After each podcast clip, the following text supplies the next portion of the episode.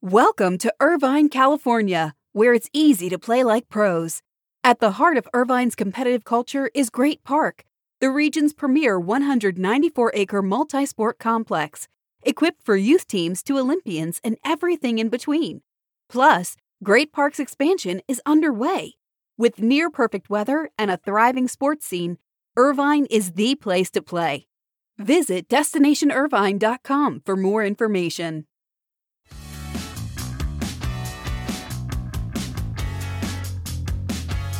Well, the NBA begins its new season tonight with two games on TNT. Remember, next week is our Game Changers event, Wednesday, October 26th at MetLife Stadium. You can register today at sportsbusinessjournal.com.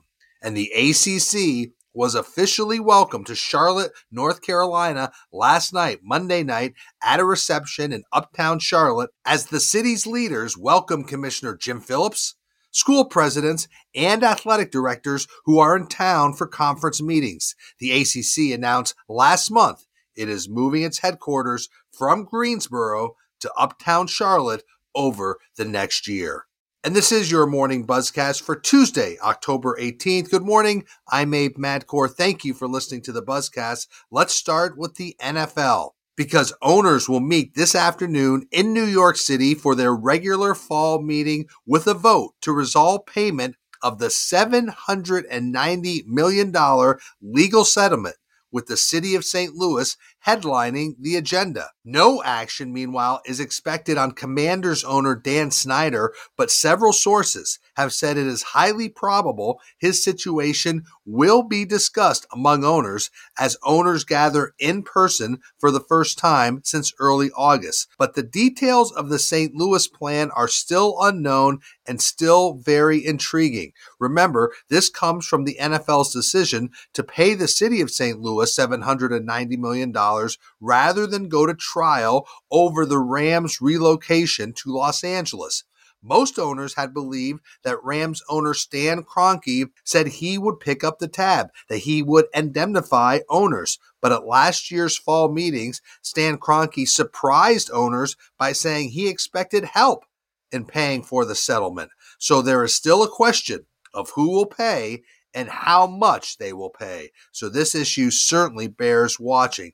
Meanwhile, Dan Snyder will not be at today's meetings, but his wife Tanya Snyder will appear as she has at all league meetings since Dan Snyder stepped away from day-to-day operations last year. Now there'll be some other issues discussed today. They'll look at an update on NFL Plus. They'll talk about the latest on the NFL Sunday ticket negotiations and they'll speak about workforce diversity, and football operations. So, a pretty heavy agenda today as owners gather in New York. Let's stay with the NFL because there was a big deal for the Tennessee Titans as the team and the city unveiled details of a potential $2.1 billion deal to build a new Titan stadium. Now, this new stadium would be enclosed and it would be funded through a mix of private contributions and state and local revenue bonds, with $840 million coming from the Titans,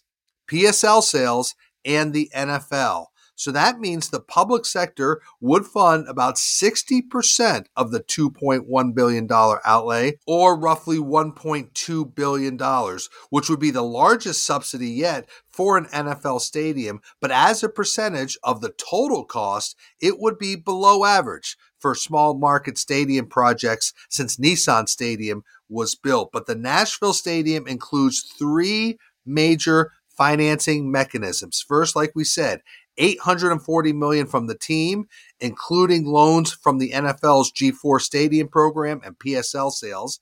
$500 million in Tennessee issued bonds and $760 million from revenue bonds issued by the Metro Sports Authority. Now, those bonds would be paid off by a new 1% hotel tax and sales and use taxes generated at this new stadium. So, three major mechanisms to fund this stadium. Now, this proposed stadium will be covered by a translucent roof along the lines of US Bank Stadium in Minneapolis. This would significantly improve the city's chances of hosting a Super Bowl and uh, future Final Fours. Now, there is still work to be done but this is a significant step forward for the Titans in landing a new stadium.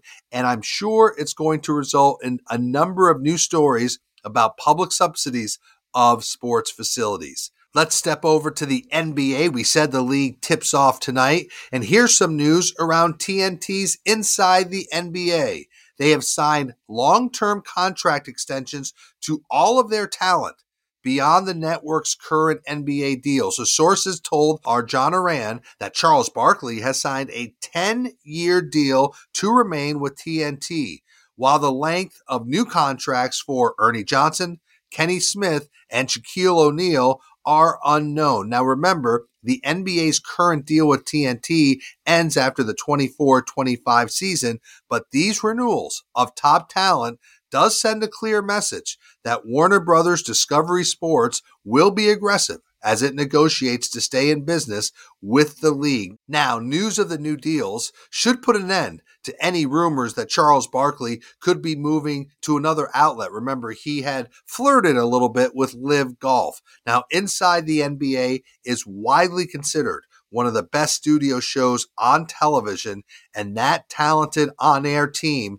stays together for the foreseeable future. Very good news for NBA fans, very good news for TNT. Staying with the NBA, we talk a lot about the innovation around Steve Ballmer and what he brings to the Clippers. Well, here's something that everyone will be talking about. The Clippers will launch a direct to consumer platform, ClipperVision that will stream more than 70 games live in that Los Angeles market starting this season. It's a platform that the Clippers are calling a first for the NBA. It will offer various viewing experiences and launch with six different streaming options you could see um, Baller Vision, which has live commentary from personalities like Baron Davis and Paul Pierce and Matt Barnes. There'll be the traditional Clippers broadcast. There'll be Clipper Vision in Korean. There'll be Clipper Vision and Espanol. So a lot of different programming options.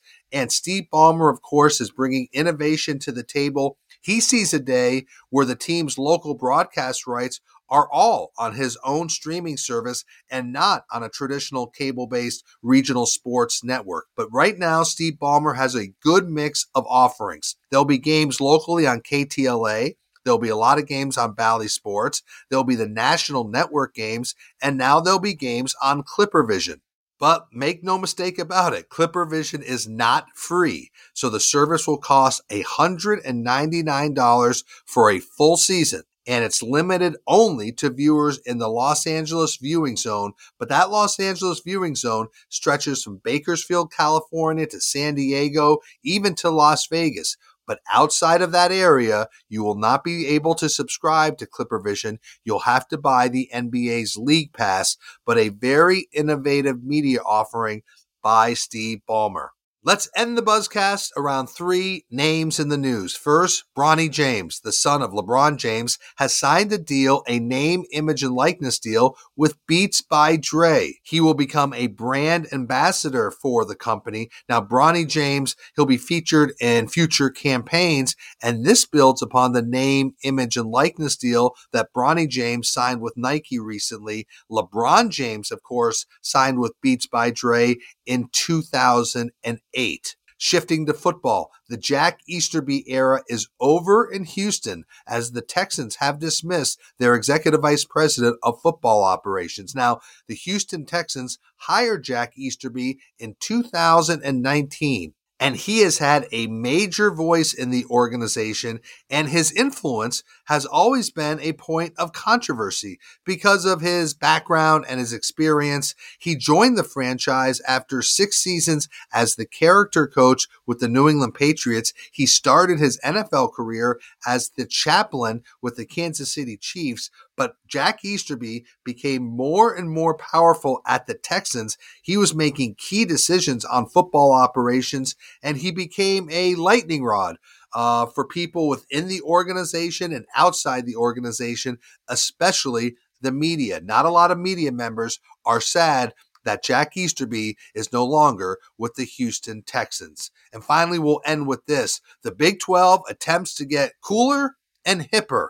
They have hired creative agency Translation to help it attract a more uh, youthful and diverse fan base. Now, Translation is the advertising agency founded by Steve Stoute, and they are best known for their work across a number of sports and entertainment brands. They've done work for the NBA, the NFL, State Farm, Beats by Dre, Nike, uh, Steve Stoute, and Big 12 Commissioner Brett Yormark uh, have a history of working together. And Brett Yormark has said time and again that he wants to make the Big 12 younger, hipper, and cooler and connect with pop culture in a different way. And so certainly hiring translation is a clear move in that direction by the Big 12 and Brett Yormark.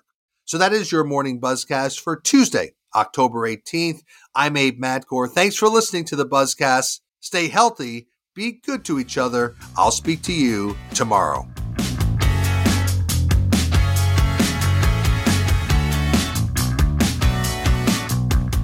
Welcome to Irvine, California, where it's easy to play like pros. At the heart of Irvine's competitive culture is Great Park, the region's premier 194 acre multi sport complex equipped for youth teams to Olympians and everything in between.